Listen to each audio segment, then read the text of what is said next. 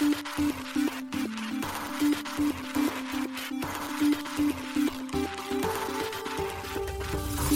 しい経済ニュース。この番組では現当社のメディア新しい経済が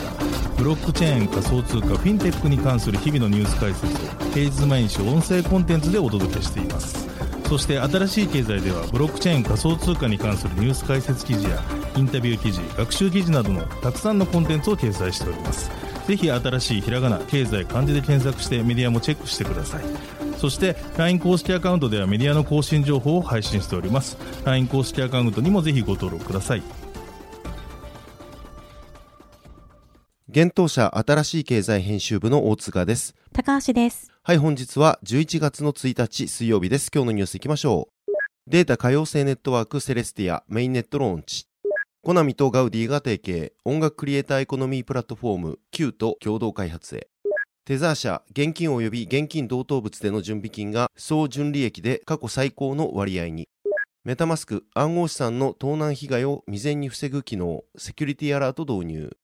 アニモカブランズ、サウジアラビアの巨大都市、ネオムから約75億円出資の提案を受ける。SBI デジタルマーケッツ、トークン化ファンドの技術的試験運用で UBS と協力。シンガポール、日英スイスの規制当局と連携し、デジタル資産の試験運用へ。アンドリーセン・ホロウィッツ、約5100億円規模のファンド立ち上げを計画か報道。ユニスワップ DAO がエクボプロトコルに300万ユニ出資か、温度感チェックで賛成多数の可決。米 SEC 委員長、ハロウィンの合言葉になぞらえ、暗号資産企業へ警告を行う。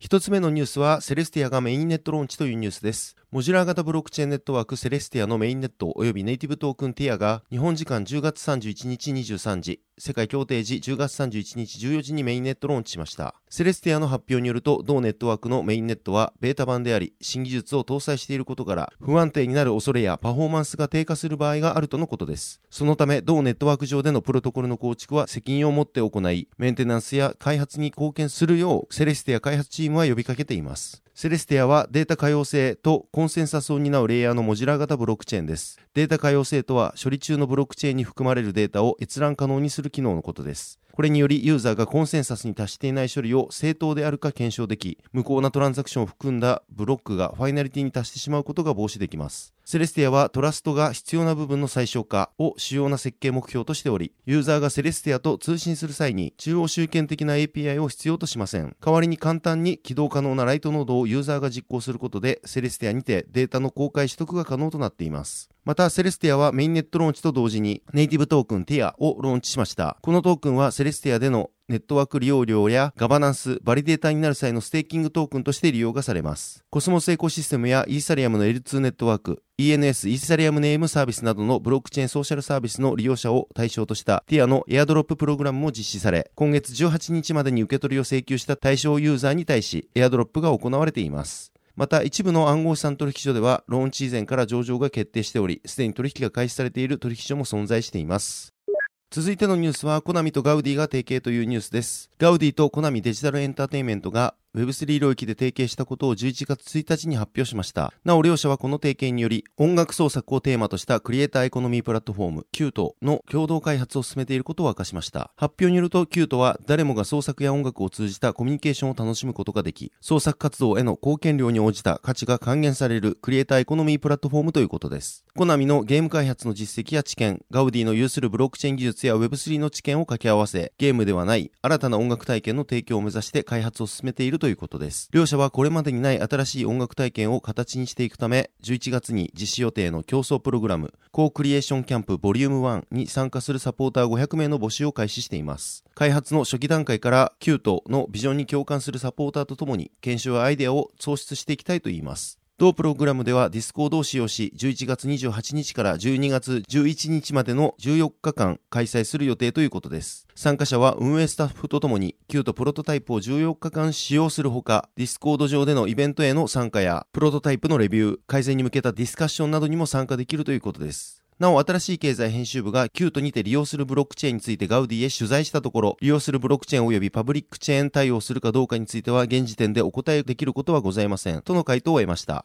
ガウディは今年10月、同社提供の Web3 ファンプラットフォーム、ガウディファンリンクがイーサリアムのレイヤー2のアービトラム1に対応することを発表していました。ガウディファンリンクはソニーミュージックエンターテイメントや集英社、サンリオ、バンダイナムコエンターテイメント、アニプレックスらに導入されているプラットフォームです。このプラットフォームにはこれまでエンタープライズ向けブロックチェーン、クオーラムのプライベートチェーンが利用されていましたが、このアービトラム対応を起点にグローバルスタンダードな Web3 サービスの提供に向け本格展開を開始すると発表しています。また、コナミは今年9月、同社初の Web3 プロジェクト、プロジェクトジルコンと NFT マーケットプレイス、リスラについて発表しています。この発表でプロジェクトジルコンは惑星を舞台とした新作ゲームをユーザーの皆さんと一緒に作り上げていく Web3 プロジェクトと紹介されました。ユーザーはキャラクターを NFT として保有し、その名前やプロフィール、能力などを決めることによって、架空の世界の創作に参加できるといいます。ただし発表時点では、プロジェクトジルコンの開始時期や NFT をミントするブロックチェーン、日本円以外の決済方法については未定であるということでした。続いてのニュースは、テザー社、現金及び現金同等物での準備金が純利益で過去最高の割合にというニュースです。USDT 等のステーブルコイン発行元であるテザー社が2023年第3四半期の監査報告書を10月31日公表。テザーグループが保有する資産の内訳を開示しました。報告書によれば現金及び現金同等物で保有される準備金がビットコインや金などを含む総準備金のうち85.7%を占め過去最高の割合となりました。またテザー社によれば準備金の大半が米国国庫短期証券であり直接的及び間接的なエクスポージャーで726億ドル、日本円にして約10.9兆円を占めているとのことです。テザー社の CEO であるパオロ・アルドイーノ氏は、当社は現金及び現金同等物で保有する準備金の割合で過去最高を達成し、ステーブルコインエコシステム内で流動性と安定性を維持することに専念していることを証明したと述べています。報告書を見るとテザー社は16.6億ドル、日本円にして約2511.7億円相当のビットコインと31.4億ドル、日本円にして約4752億円相当の金も保有しています。また、テザー社は約32億ドル、日本円にして約4841.8億円の超過準備金があることも報告。発行済みのテザートークンの総額は831.5億ドル、日本円にして約12.5兆円相当であるとしています。テザー社は2021年2月、準備金不正利用をめぐるニューヨーク州司法当局との裁判に和解しています。この裁判は2019年4月にニューヨーク州司法当局がビットフィネックスとテザー社をビットフィネックスがテザー社の裏付け資産から約900億円を不正に利用したとして告訴したことに端を発し始まった裁判で、その後の調査によって2017年以降の一部期間においてテザー社の発行する USDT が米ドルと1対1で担保されていなかったことが判明していました。和解の条件として暗号資産取引所のビットフィネックスとテザーは和解金1800 850万ドル、当時の価格で約19億5000万円の支払いとニューヨーク州での顧客へのサービス停止に同意。この和解の一環としてテザー社は2年間四半期ごとに準備金の報告書を提出することに同意しました。テザー社はウェブサイトで今年初めにこの義務を完了したことを発表していました。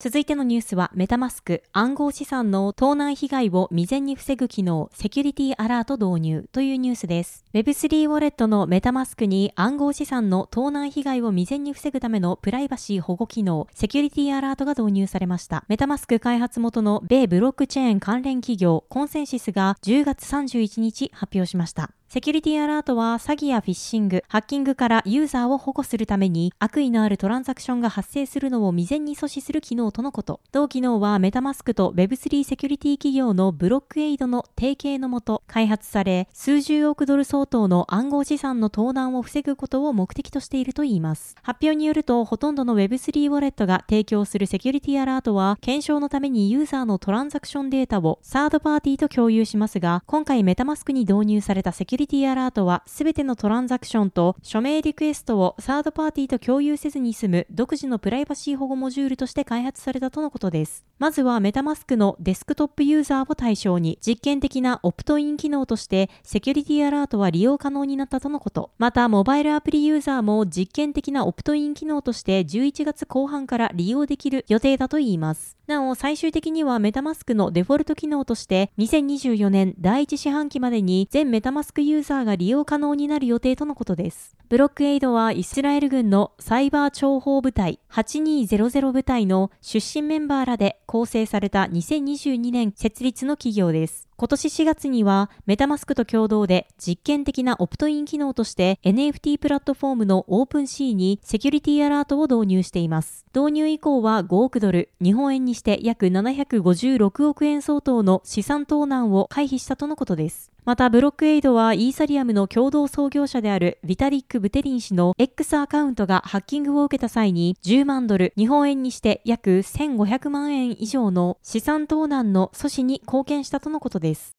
続いてのニュースは、アニモカブランズ、サウジアラビアの巨大都市、ネオムから約75億円出資の提案を受けるというニュースです。香港拠点のブロックチェーンゲーム開発企業アニモカブランズが、サウジアラビアの都市計画、ネオムを支援するネオムカンパニーとの戦略的パートナーシップを10月30日発表しました。また、戦略的パートナーシップと並行して、アニモカブランズとネオムカンパニーの戦略的投資部門であるネオムインベストメントファンドは、転換社債型新株予約券付き社債の資金調達に関する覚書を締結したことも発表しています。ネオムインベストメントファンドは、アニモカブランズに対し、5000万ドル、日本円にして約75億円を投資することを提案しており、そのうち2500万ドル、日本円にして37.5億円は、アニモカブランズが1株当たり4.50オーストラリアドル、日本円にして約431円の転換上限価格で転換社債を発行し、残りの2500万ドル、日本円にして約37.5億円は、流通市場でのアニモカブランズの株式を二次市場で購入するために投資予定だといいます。また、戦略的パートナーシップの一環として、両社はサウジビジョン2030計画に沿って、リアド及びネオム地域における Web3 インフラ開発を促進していくとのことです。ネオムとは2021年に発表されたサウジアラビアの北西部タブーク州に建設中の巨大都市計画です。準独立のフリーゾーンとして独自の法律、規則、当局を持ちます。すでに86カ国から2800人以上のスタッフが滞在し働いているとのことです。なお、2030年には約100万人がネオムに居住し、2045年には900万人に増加する見込みだといいます。また、サウジビジョン2030は石油依存体質から脱却し、包括的発展を実現するための成長戦略です。同戦略の目玉プロジェクトがネオムです。なお、2017年3月には、サウジアラビアのサルマン国王と安倍元総理により、日サウジビジョン2030が発表されました。これはサウジビジョン2030を日本が支援し、日本の成長戦略と相乗効果を睨んでのものでした。アニモカブランズの共同創設者兼エグゼクティブチェアマンのヤト・シウ氏は、ネオムは私たちの生活、仕事、遊びを再定義するために、イノベーションとテクノロジーを活用しようとする、世界で最も野心的なプロジェクトの一つ。私たちは常々 Web3 エコシステムの成長を新しいメタ国家の出現と呼んできたが、今やネオムはブロックチェーンの力を完全に活用する最初の地域になる可能性があるとコメントしています。続いてのニュースは SBI デジタルマーケッツトークン化型ファンドの技術的試験運用で UBS と協力というニュースです。SBI デジタルマーケッツが大手資産運用会社 UBS アセットマネジメントと協力し、変動資本会社 VCC によるトークン化されたファンドの発行、流通に関する技術的な試験運用を実施しました。SBI デジタルマーケッツが10月30日発表しています。VCC は投資ファンド向けの会社形態の一つであり、資本の柔軟な活用や構造の自由度の高さ、様々な種類のファンドに適用可能であること等が主な特徴として挙げられます。なお、この試験運用はシンガポール金融管理局 MAS が進める官民連携イニシアチブプロジェクトガーディアンの一環です。UBS アセットマネジメントは今年10月、イーサリアム活用のトークン化ファンドの試験運用を開始していました。今回の試験運用はイーサリアムネットワークのパーミッション環境上で実行されたといいます。SBI デジタルマーケッツと UBS アセットマネジメントは試験運用にてファンドマネージャー、ディストリビューター、デジタル資産カストディアンがトラストアンカーとして機能する様々なトークン化ファンドのシナリオをテストしたといいます。自動化と効率化にはスマートコントラクトが使用されたとのこと。また両社はそれぞれ独立したデジタル資産技術設定を通じ、ファンド株式の申し込みと償還をネットワーク上でシミュレートしたとのことです。今後 SBI デジタルマーケッツはトークン化されたファンドの商業化モデルの可能性を模索するため、プロジェクトガーディアンの下でより幅広いエコシステム参加者との協業を目指すといいます。SBI デジタルマーケッツの最高経営責任者であるウィンストン・クエック氏は、資本市場の未来に対する私たちのビジョンは、金融機関がデジタル化と効率化技術を活用してデータとコスト効率を向上させることだ。UBS アセットマネジメントとの技術的な試験運用の成功は、今後のさらなる取り組みの第一歩となると述べています。プロジェクトガーディアンは MAS が昨年5月より推進するプロジェクトです。ホールセールの資金調達市場の効率化と流動性向上を目的としたトークン化債券、預金の機関投資家間での取引可能性などを検討しています。日本の金融庁もオブザーバーとして同プロジェクトに参加しています。続いてのニュースは、シンガポール、日、スイス、A の規制当局と連携し、デジタル資産の試験運用へというニュースです。シンガポール金融管理局 MAS が日本の金融庁、スイスの金融市場監督庁 FINMA、英国の金融行動監督機構 FCA と連携し、デジタル資産の試験運用をする予定だと10月30日発表しました。MAS はこの連携を通じて、債券、外国為替、資産管理商品のトークン化に関する試験運用を計画しています。なお、MAS は2022年に官民連携イニシアチブプロジェクトガーディアンを立ち上げています。同イニシアチブでは、ホールセールの資金調達市場の効率化と流動性向上を目的としたトークン化債券、預金の機関投資家間での取引可能性などを検討しています。なお、今年6月には金融庁が同イニシアチブにオブサーバーとして参加することを発表しています。そして今回の連携では、金融庁 FINMA、FCA が同イニシアチブの政策立案者グループを構成することになるといいます。MAS は政策立案者グループが構成された理由として、試験運用規模の拡大、高度化に伴い、政策立案者と規制当局の間で国境を越えたより緊密な協力が必要なことを挙げています。政策立案者グループでは次の事項に焦点を当てるといいます。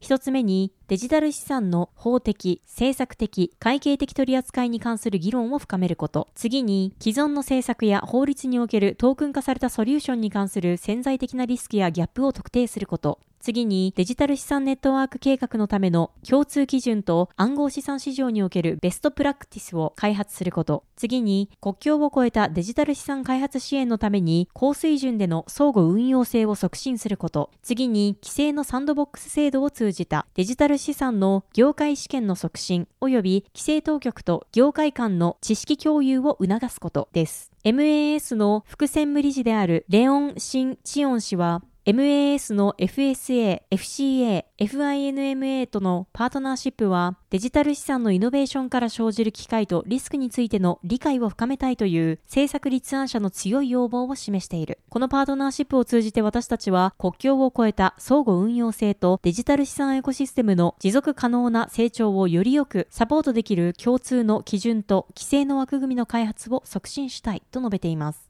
プロジェクトガーディアンでは昨年11月、ホールセール市場におけるディファイの応用を検証するための試験運用が実施されています。この試験運用ではトークン化されたシンガポール国債、日本国債、日本円、シンガポールドルの流動性プールを対象として、ディファイ上で為替取引及び国債取引が実行されました。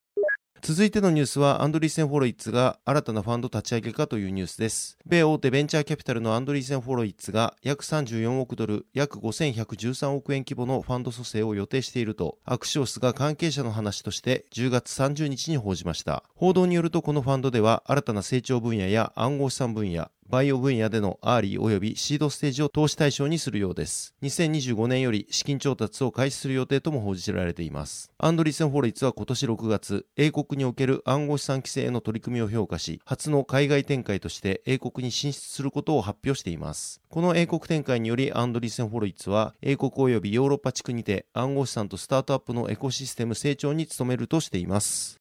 続いてのニュースはユニスワップ DAO がエクボプロトコルに300万ユニ出資となるかというニュースです。ユニスワップ DAO でエクボプロトコルに300万ユニを出資する提案についての温度感チェックが実施され、10月28日に賛成多数で可決しました。ユニスワップ DAO は大手分散型金融ディファイプロトコルのユニスワップの分散型自律組織 DAO です。またエクボプロトコルはイーサリアムレイヤー2のスタークネット上の自動マーケットメーカーです。ユニスワップの元リードエンジニアであるムーディ・セイラム氏が創設者です。なお、エクボプロトコルは、ユニスワップが次のバージョンのプロトコル、ユニスワップ V4 で公開する予定のシングルトンなどの新機能をすでに搭載しているオートマーケットメーカーです。今回、温度感チェックが行われた提案は、今後エクボプロトコルが発行予定のガバナンストークンのうち20%を引き換えに、ユニスワップのトレジャリーから約18億円、約1200万ドルに相当する300万ユニを請求するトレジャリースワップを要求するものです。また、ユニスワップ V4 のライセンスを更新し、エクボプロトコルに無制限利用を許可するといった内容も含まれています。エクボプロトコルが構築されているスタークネットはユニスワップのプロトコルを記述しているソリディティ言語ではなく、スタークネットの独自スマートコントラクト開発言語の回路が用いられています。これによりユニスワップのフォーク、スタークネットへのプロトコル移行には追加の開発コストがかかるため、ユニスワップ側にもメリットがあるとも考えられています。しかし300万ユニといったトレジャリーへの請求額が高額であることや、エクボプロトコル発行のガバナンストークンの価値に対する不信感、ライセンスの利用許諾に対しての大きな批判が集まり、投票開始後は反対票が多数投じられました。しかし、それにもかかわらず、最終的に賛成多数で可決されており、現在コミュニティでは賛否両論を集めています。ユニスワップの開発を主導しているユニスワップラボは18日、同社が提供するユニスワップのプロトコルへアクセスするためのフロントエンドの利用料を特定の通貨同士のスワップに課す変更を行いました。これにより大きな収益を上げていることが分かっており、この変更についても賛否両論があります。ちなみに先ほどお伝えしたシングルトンについては、ユニスワップにおいてこれまで流動性を作成するごとにスマートコントラクトを作成していた仕組みとは異なり、一つのスマートコントラクトで全ての流動性プールを管理できる機能となっています。この機能により、プールの作成にかかる費用を抑えることが可能となっています。